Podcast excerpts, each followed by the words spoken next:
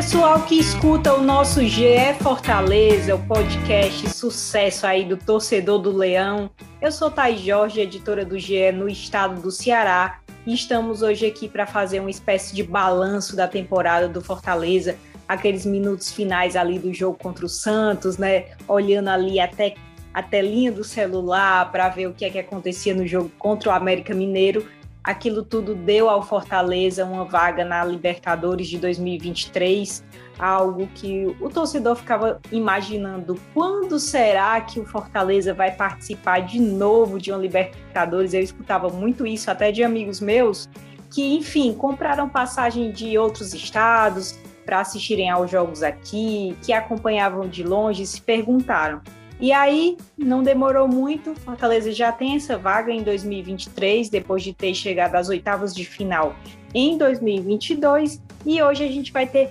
muito o que conversar. Eu estou aqui com o Márcio Renato, que é do A Voz da Torcida, do GE, e também do podcast Glória e Tradição. Bem-vindo, Márcio. Imagino que é, essa segunda-feira seja de sol pleno aí para você, né? Fala, Thaís, todo mundo que acompanha o podcast de Jeff Fortaleza. Rapaz, eu tô com uma sensação assim, depois que passou todo o, o calor da emoção, até o vídeo mesmo do pós-jogo foi uma loucura ali no meio, com os amigos e tudo. Mas a segunda-feira passa, você começa a processar e a lembrar de fato tudo que aconteceu na temporada e da grandeza da situação, né? Assim, você aí descrevendo a abertura, Thaís, a, a segunda participação consecutiva, e assim como seus amigos aí, eu também me fiz essa questão, né? Quando eu veria o Fortaleza de novo disputar o Libertadores e veio bem antes do que qualquer um outro pudesse imaginar, segunda participação consecutiva na principal competição do, do continente, é, nunca um time fora do eixo, né, do chamado eixo, conseguiu participar duas vezes seguidas da Libertadores. Então, é, vai para além de uma marca de um clube cearense ou de um clube nordestino. Diz respeito às hegemonias do futebol nacional, né?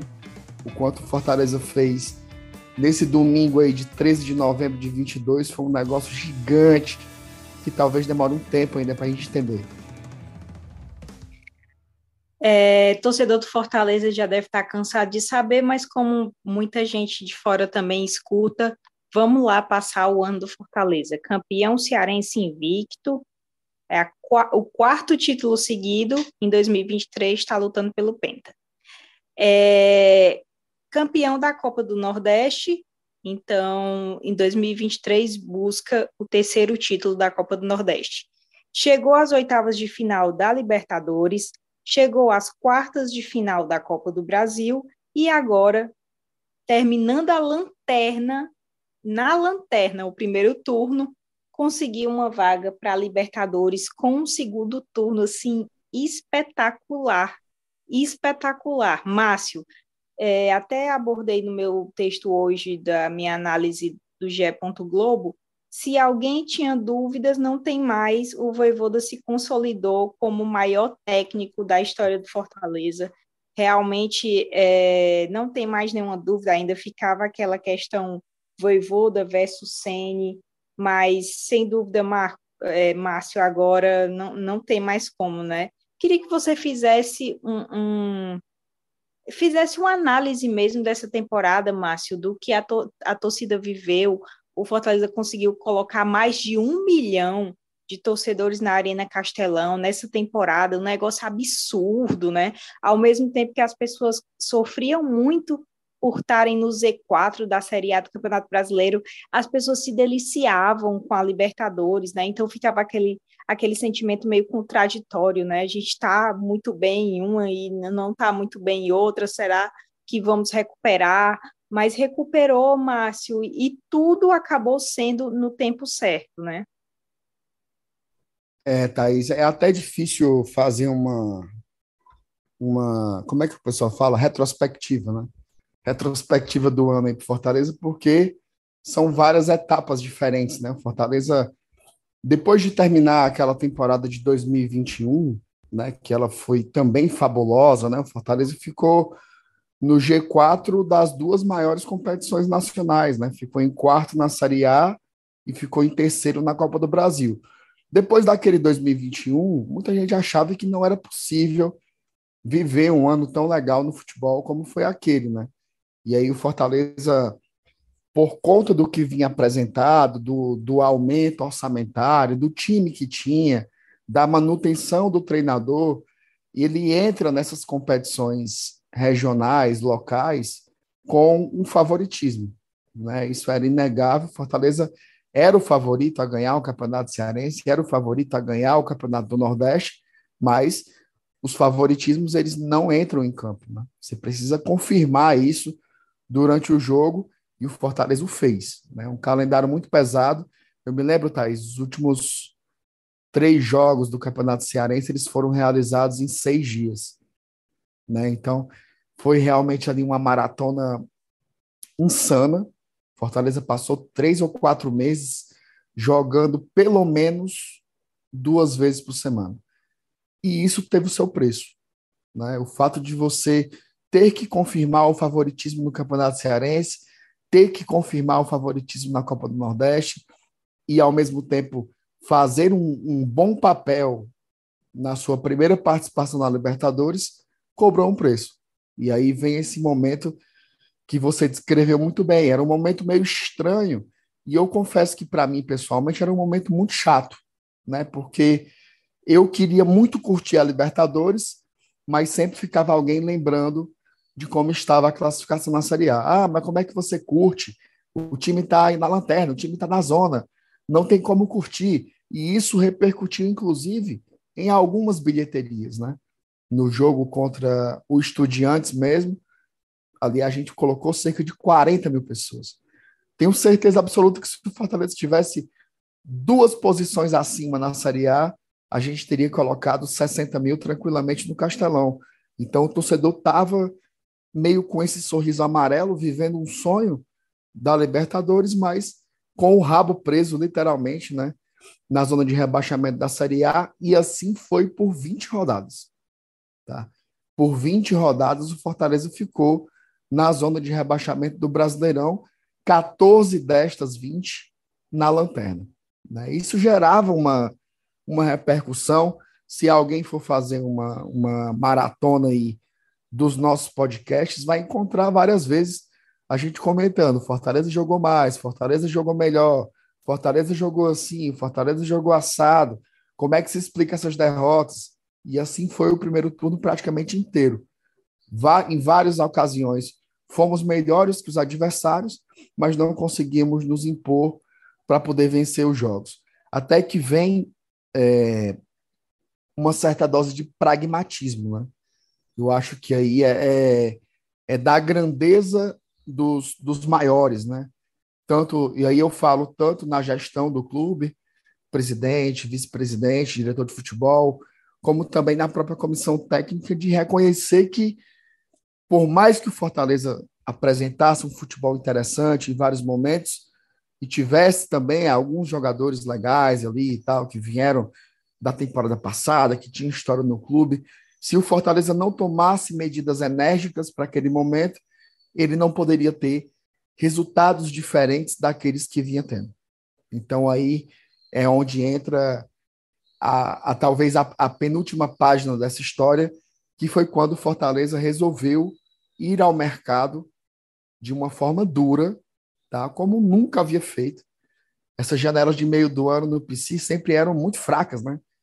Ah, vem o, o De Pietro, o Edinho, o Lucas Lima, era mais ou menos assim que Fortaleza Fortaleza contratava, pegava uma oportunidade de mercado tal. E agora não. Precisávamos de energia e de muita qualidade.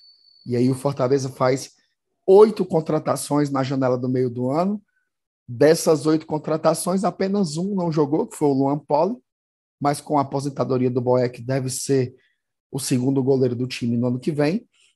É, o Fabrício Baiano jogou um pouquinho ali quando o Tinga estava tava lesionado. O Otero entra de vez em quando. E os outros cinco são titulares. Né? São titulares que mudaram o Fortaleza. Brits, Sacha, Caio Alexandre, Galhardo e Pedro Rocha. esses jogadores mudaram o Fortaleza em energia e em qualidade. E aí vem também o trabalho do Voivoda. O Voivoda percebe que é preciso também jogar ali de uma forma mais emergencial, né? E aí ele passa a jogar com duas linhas de quatro muito bem formadas e na maioria dos jogos do segundo turno o Fortaleza foi o time que esperou o adversário. Se fechava muito bem, estancou a sangria. A volta do Fernando Miguel à titularidade também foi importante nesse aspecto. Estanca a sangria, joga por uma bola e Thaís, o Fortaleza fez 40 pontos no segundo turno. Dessa é, forma. E, e outra coisa, né, Márcio? Estava é, até ontem na coletiva do Voivoda, ele falando, né? É, que quando ele ia para o PC, ele ficava conversando com a esposa dele, um trajeto de 30 minutos, 40 minutos, e ela queria saber aquele diagnóstico do time, né? Por que, que o time não ia bem, e ele falava que o Fortaleza perdia muitos jogos nos minutos finais, uhum. mas que confiava muito nos jogadores dele. E tem uma, uma virada de chave aí, como você falou, lógico, das contratações. É, e teve também o fato de Fortaleza perder o Pikachu no momento que estava precisando muito, né? Então, assim, é, o Fortaleza já estava num momento difícil. É, ele teve também a saída do Pikachu, então que era o, o, o, grande destaque do time naquele momento, mas que a gente entende também que o esquema funcionava muito por conta do Pikachu, né? E, e acabou sendo virada essas contratações, né? Então, assim, acho que existiu, além de ousadia, existiu aí uma, um certo vanguardismo, né? De pensar, cara, vamos, vamos trazer isso, porque se a gente ficar na Série A já é uma vantagem muito grande. Se a gente for para a Sul-Americana, já é um espetáculo. E se for para a Libertadores, é assim apoteótico, né? Então, assim, é, o, o, a diretoria do Fortaleza arriscou alto, né, Márcio? Arriscou alto, é, é, Márcio, trazendo nomes é, como o do Galhardo. O Galhardo é, era um jogador muito identificado com o Ceará, que chegou a encontrar com o presidente do Ceará, com Robson de Castro, antes do jogo, é, antes da contratação, aliás, em um jogo antes de ser contratado, mas que praticamente é, é, o cara desse segundo turno do Fortaleza, né?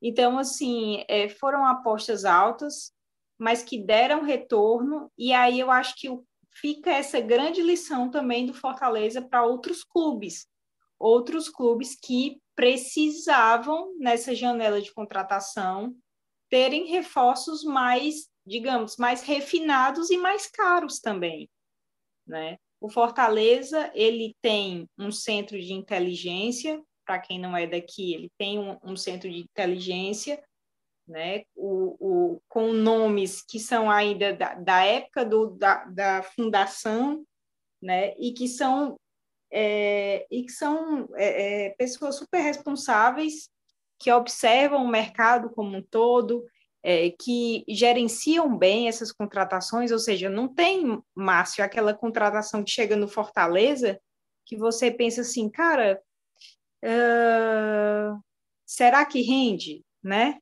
Será que será é, utilizado assim? Então, você falou, por exemplo, do Luan Poli. Nesse momento do Boeck saindo, vai ser segundo goleiro lá do Fernando Miguel, que já renovou também. Então, Fortaleza já começou essas renovações pelo Fernando Miguel. Né? Então, não são contratações por acaso, são realmente muito bem pensadas. Vou dar um, vou dar um exemplo, Márcio, o próprio Brits, né? Existia muito uma questão de quem será o substituto do Tinga. E aí o Brits chegou e cumpriu muito bem essa função no momento que, que o Tinga estava fora. E aí deu também todo esse suporte ali na defesa é, do Fortaleza. Então, é, tem essa questão da ousadia ali na janela, a a questão das contratações certeiras, sempre que tinha uma, uma, uma oportunidade de um jogador falar, o Galhardo ia ali, né, falava, seja em vitória, seja em derrota, ele é um cara que fala muito bem, até participou do nosso podcast também, então surgiu meio ali como uma liderança, inclusive ele e o Boeck tem uma matéria ótima no GE.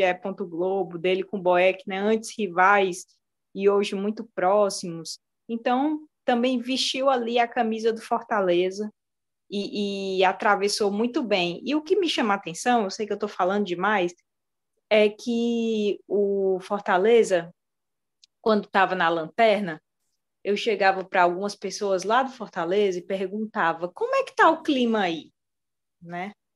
Porque a gente imagina que fosse um não, as pessoas estão tristes, mas as pessoas estão muito confiantes. Acho que eu já falei isso até em outro podcast. A, a tristeza existe, mas existe também uma grande confiança de que, é, de que o clube vai sair dessa, desse, desse lugar, porque o Fortaleza não se reconhece nesse lugar. E, e Márcio, eu acho que essa mentalidade também foi muito importante né, nessa retomada né, de não se reconhecer ali numa zona de rebaixamento, de ter muita ambição, todo mundo precisa ter muita ambição, e, e o Fortaleza teve essa ambição, Márcio, né?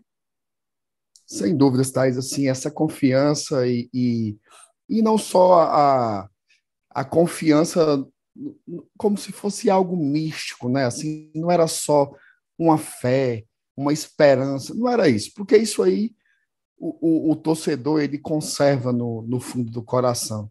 Era uma confiança baseada no trabalho, né? O que poderia ser feito, no que poderia ser investido, quanto a gente ainda pode gastar? Tanto. Então vamos trazer mais jogadores de um calibre diferente, né?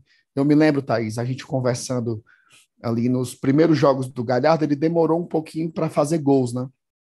E aí eu me lembro da gente trocando essa ideia e eu falando, olha, o Galhardo ainda não fez gol, ele ele tá devendo, né? Porque ele veio para fazer isso também, mas ele já mudou a qualidade do ataque, né? Sabe, às vezes ali o Robson, em momentos mais tensos, a bola parece um, uma, uma batata quente, né? Ela bate no pé dele, ricocheteia e vai para outro canto. A bola chega no Galhardo, a bola morre, né? A bola se acalma. Ele sabe cuidar dela, ele, ele tem uma visão de jogo diferente. E é o artilheiro do time no segundo turno. O Galhardo entrega aí sete gols na Série A. Assim, sete gols na Série A em um turno o quanto que isso vale, né?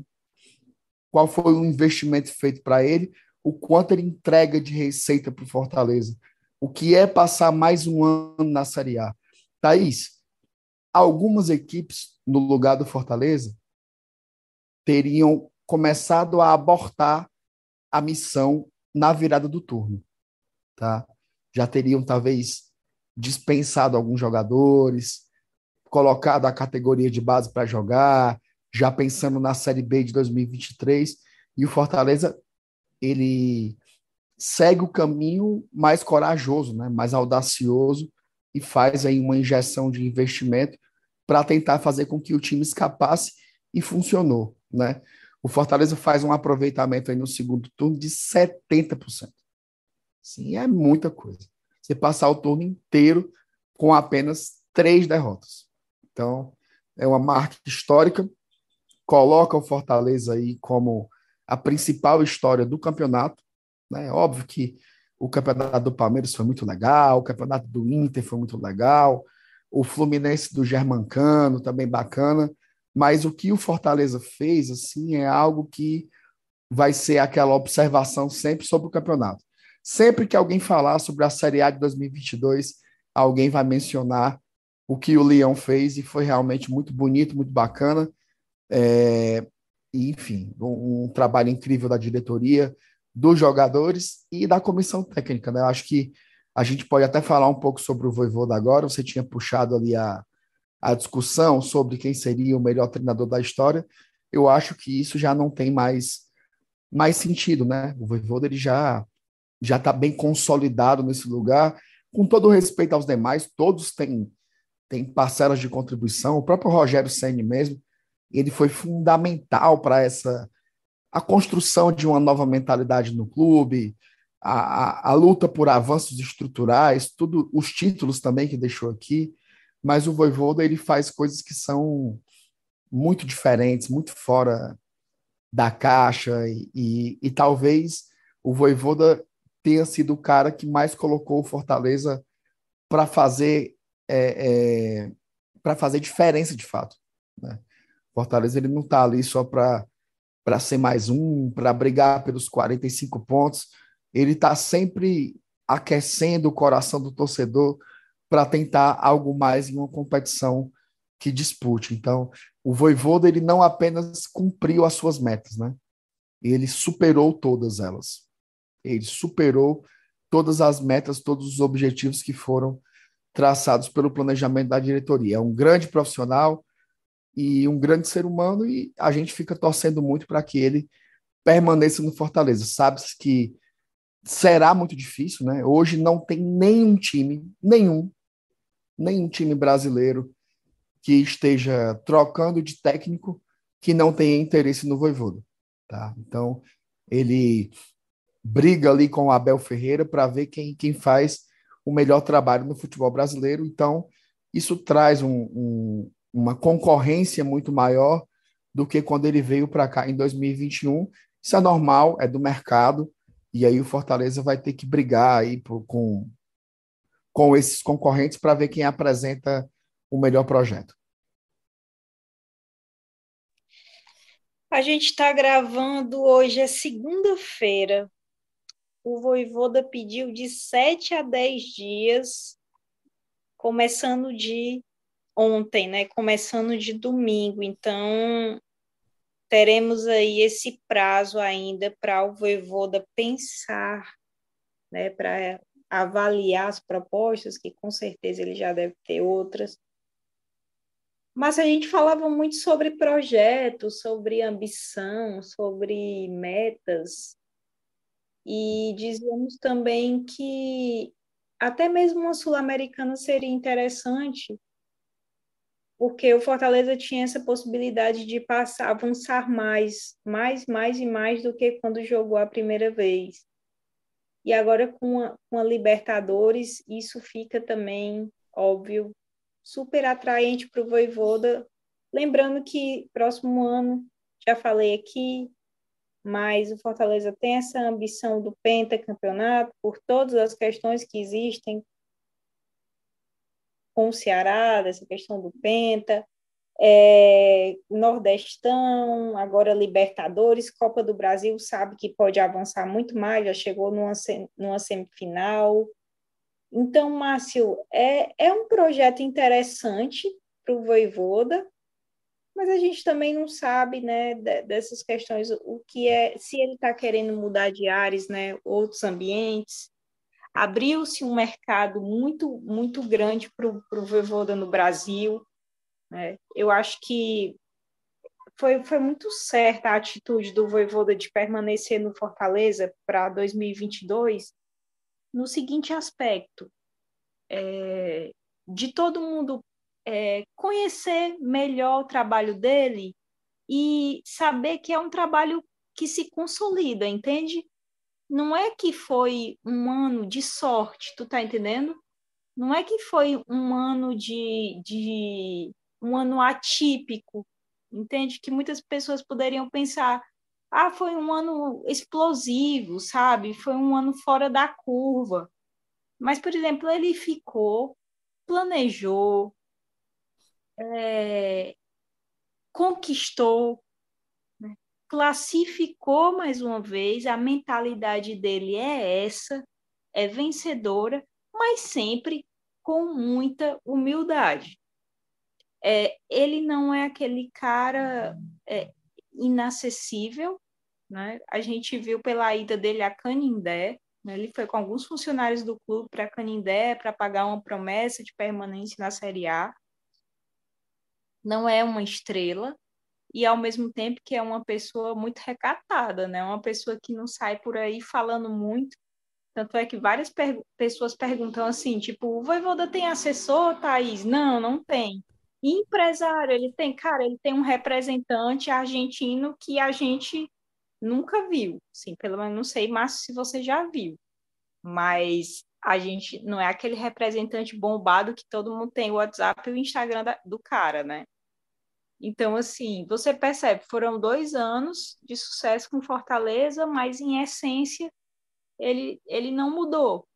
E aí eu acho que foi muito certo ele ter ficado no Fortaleza para 2022 para fazer esse trabalho. E aí realmente é o que tu, tu, fala, né, Márcio? A gente a gente vem acompanhando uh, alguns clubes brasileiros já de olho ali no Voivoda e vai, vai, vai depender agora de projeto, da cabeça dele. Ninguém sabe o que é melhor para ele, né? Só ele mesmo, Márcio. Mas por tudo que o Fortaleza fez, se credencia como uma permanência, uma permanência possível, né? É, já soube que, que ele teve uma conversa. Aliás, as conversas da diretoria com ele já, essa intenção é muito antes do fim do campeonato, e agora é o torcedor esperar, né, Márcio? É, um, um, bom projeto já tem. Sem dúvidas, Thaís. Assim, só para ter uma ideia, é, eu sei que às vezes a gente leva o, os, os nossos traumas, né, os nossos receios e também a nossa história quando vai fazer uma análise do futebol. O futebol é uma metáfora da vida, né? Então a gente tem um costume, principalmente aqui do lugar do mundo que a gente está, né, no Nordeste brasileiro, que sempre foi socioeconomicamente menos abastado, desfavorecido na economia, na política, enfim. E quando a gente olha para o mercado do futebol, a gente também se sente sempre usurpado, né? Vão levar os nossos, vão, vão enfim. Quem recusaria a proposta do Vasco, né? Quem recusaria uma proposta do, e o Voivoda ele quebra também esse paradigma, né? Quem recusaria? O Voivoda. Eu acho que já ficou muito muito nítido que o dinheiro é importante, mas não é a grande força motriz para a tomada de decisão do Voivoda. Isso já ficou muito claro. Ele já teve chance de ir para Flamengo, Santos, Inter, Atlético Mineiro, vários outros times aí, desde de agosto do, desse ano, a gente escuta que a 777 quer comprar, o, o, quer pagar a multa e levar o voivodo e tarará. Não é isso. Tá? Ele pode ir para o Vasco, ele pode ir para o Corinthians, pode ir para o Atlético, pode ir para o Bahia agora com o Grupo City. São grandes players, né? Como diz hoje em dia são grandes atores aí do mercado, times de grande torcida, de grande história no futebol, mas o que vai fazer o, o decidir, sem dúvidas, vai ser o projeto, né? Vão ser as condições de trabalho, vão ser as, a, as relações que ele poderá traçar no time, o nível de autonomia que ele vai ter, quem são as pessoas com quem ele vai se relacionar, né? Quem são as pessoas à frente desses clubes que têm interesse de levar o Voivoda? Por que ele iria para lá? Né? O que é que você consegue encontrar de tão promissor no clube X que você não encontra por aqui? Né? Talvez assim, ah, o, o, o, Corinthians e o Atlético Mineiro eles têm um potencial de, de investimento gigante. Corinthians com a segunda maior torcida do Brasil, mas o que é? O time virou uma SAF e agora tem dinheiro infinito, né? A gente viu aí 2022, tá de prova. O Botafogo já era uma grande SAF, né? O Botafogo gastou 150 milhões em contratações. O Botafogo terminou em 11 primeiro. Fortaleza terminou em oitavo e foi para a Libertadores. Então, eu acho que tem uma, uma visão, às vezes, muito subalternizada da nossa parte, né? De achar que qualquer um vai oferecer uns trocados e vai levar. Não é assim. Thaís, é, ainda não saiu o balanço financeiro de 2022, mas tudo indica, tá? Tudo indica que o Fortaleza vai passar dos 210 milhões de reais de receita em 2022, tá? O clube que projetou ali na casa de 150, 160, vai passar dos 210. Né? Então, será que o Fortaleza mesmo não pode ser um exemplo de clube autossustentável, que a sua torcida sustenta, que consegue ter um projeto interessante? O Fortaleza esse ano comprou vários jogadores. Foi o primeiro ano do clube em que nós nos tornamos um clube comprador. Todos esses que vieram aí, Fortaleza dava um aporte financeiro e trazia. Então, eu acho sim possível, tá? Eu acho possível Fortaleza concorrer com esses mercados. Talvez a gente não consiga oferecer exatamente o maior salário, mas a gente consegue oferecer um bom tempo de contrato, a gente consegue oferecer um clube com pessoas que trabalham de forma ética, de manhã, de tarde, de noite, de madrugada, pelo bem do Fortaleza, uma torcida que você pisca o olho e tem 45 mil pessoas dentro do estádio. Esse ano foram mais de 1 milhão e 100 mil pagantes. Tá? Na Arena Castelão. Então, onde é que você encontra isso? Né?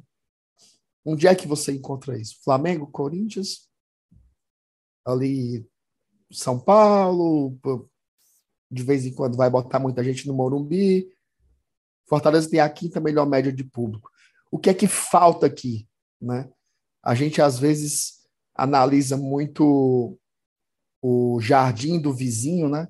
achando sempre tudo verdinho, tal, muito bonitinho. Mas eu acho que o Fortaleza tem feito um jardinzinho até arrumado, viu, Thaís?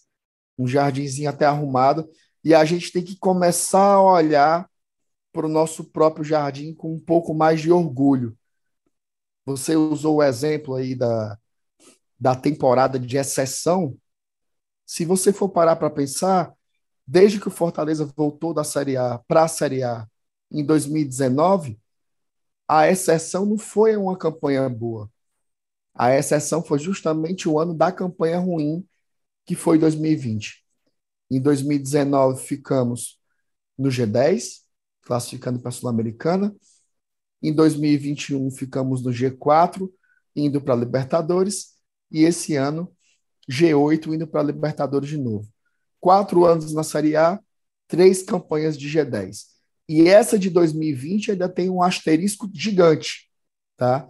que foi justamente a bela tarde em que o Rogério Senna atendeu o telefone do Marcos Braz e saiu com mala e cuia para treinar o Flamengo né? E aquilo fez com que o Fortaleza se perdesse ali no meio da competição, mas quando ele saiu daqui, o Fortaleza também estava numa zona de pré-libertadores. Então, o Fortaleza ele não é um cometa, né, que cai no que cai no planeta e daqui a, será, 200 anos vai cair de novo. O Fortaleza tem se demonstrado um projeto sólido de primeira divisão e com objetivos muito bem traçados anualmente com diretores competentes, com, com funcionários muito profissionais, com uma estrutura que vem melhorando a cada ano. A gente não consegue entregar um estádio como o Atlético Mineiro vai entregar no que vem, né? Mas todo ano a gente está colocando uma peça diferente, uma academia nova. Esse ano foi hotel, sala de troféu, melhora a sala de imprensa. Ano que vem o gramado vai ser modificado e vai ser ampliado. Esse é o Fortaleza, um passo de cada vez, um crescimento gradual, mas muito sólido, tá? E aí isso dá muito orgulho para a gente.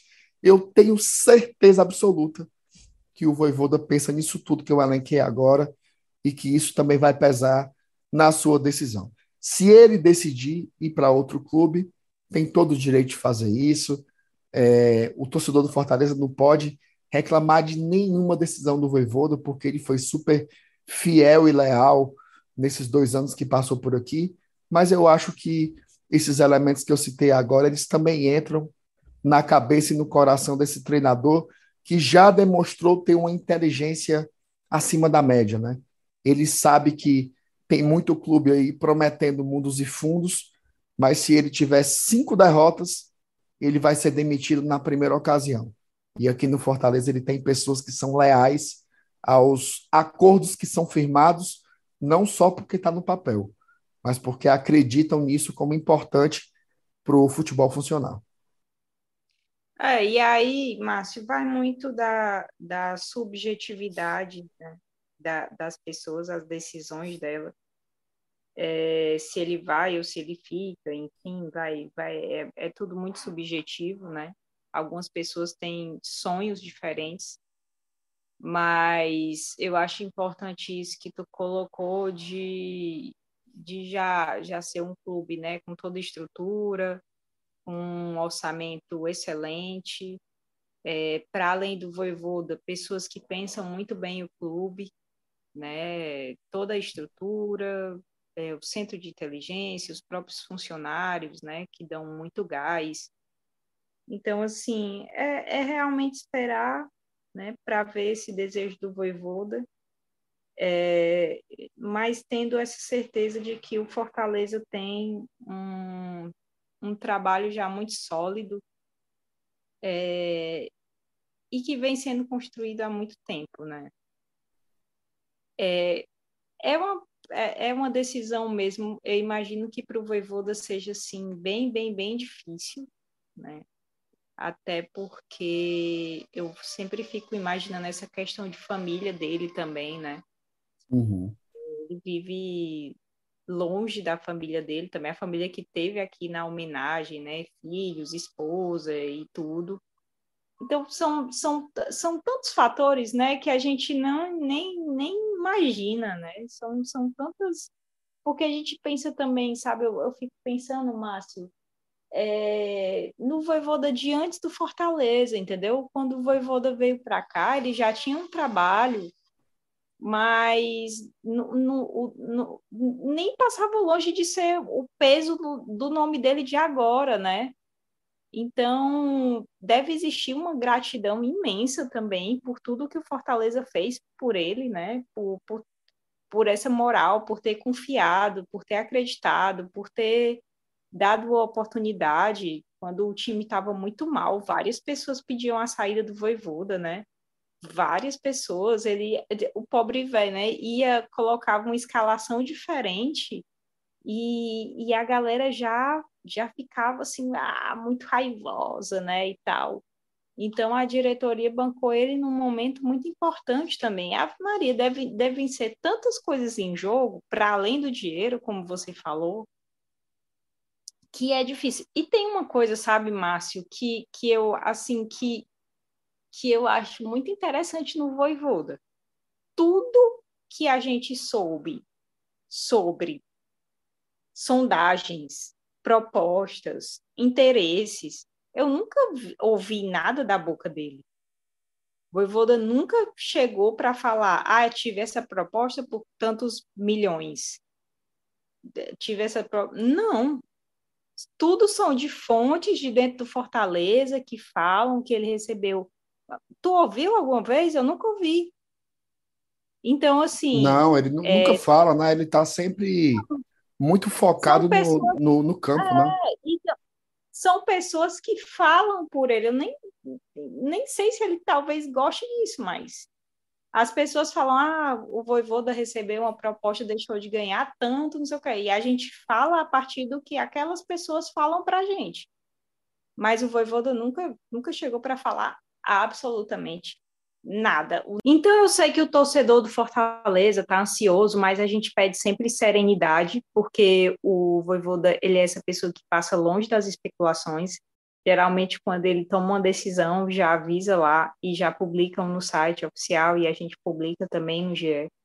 Então, acho que não é tanto o momento de, de, de essas especulações, porque, enfim, às vezes não, não é nada daquilo, né?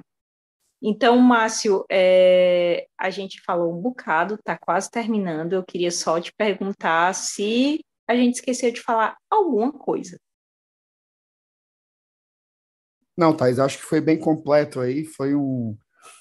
Assim, o que tinha para falar menos era sobre o, o, o, jogo em si contra o Santos, né? Eu acho que a consequência desse jogo, desenrolar, foi incrível, mas eu só queria fazer um registro, né? Porque esse, esse podcast acaba servindo como, como documento também, né?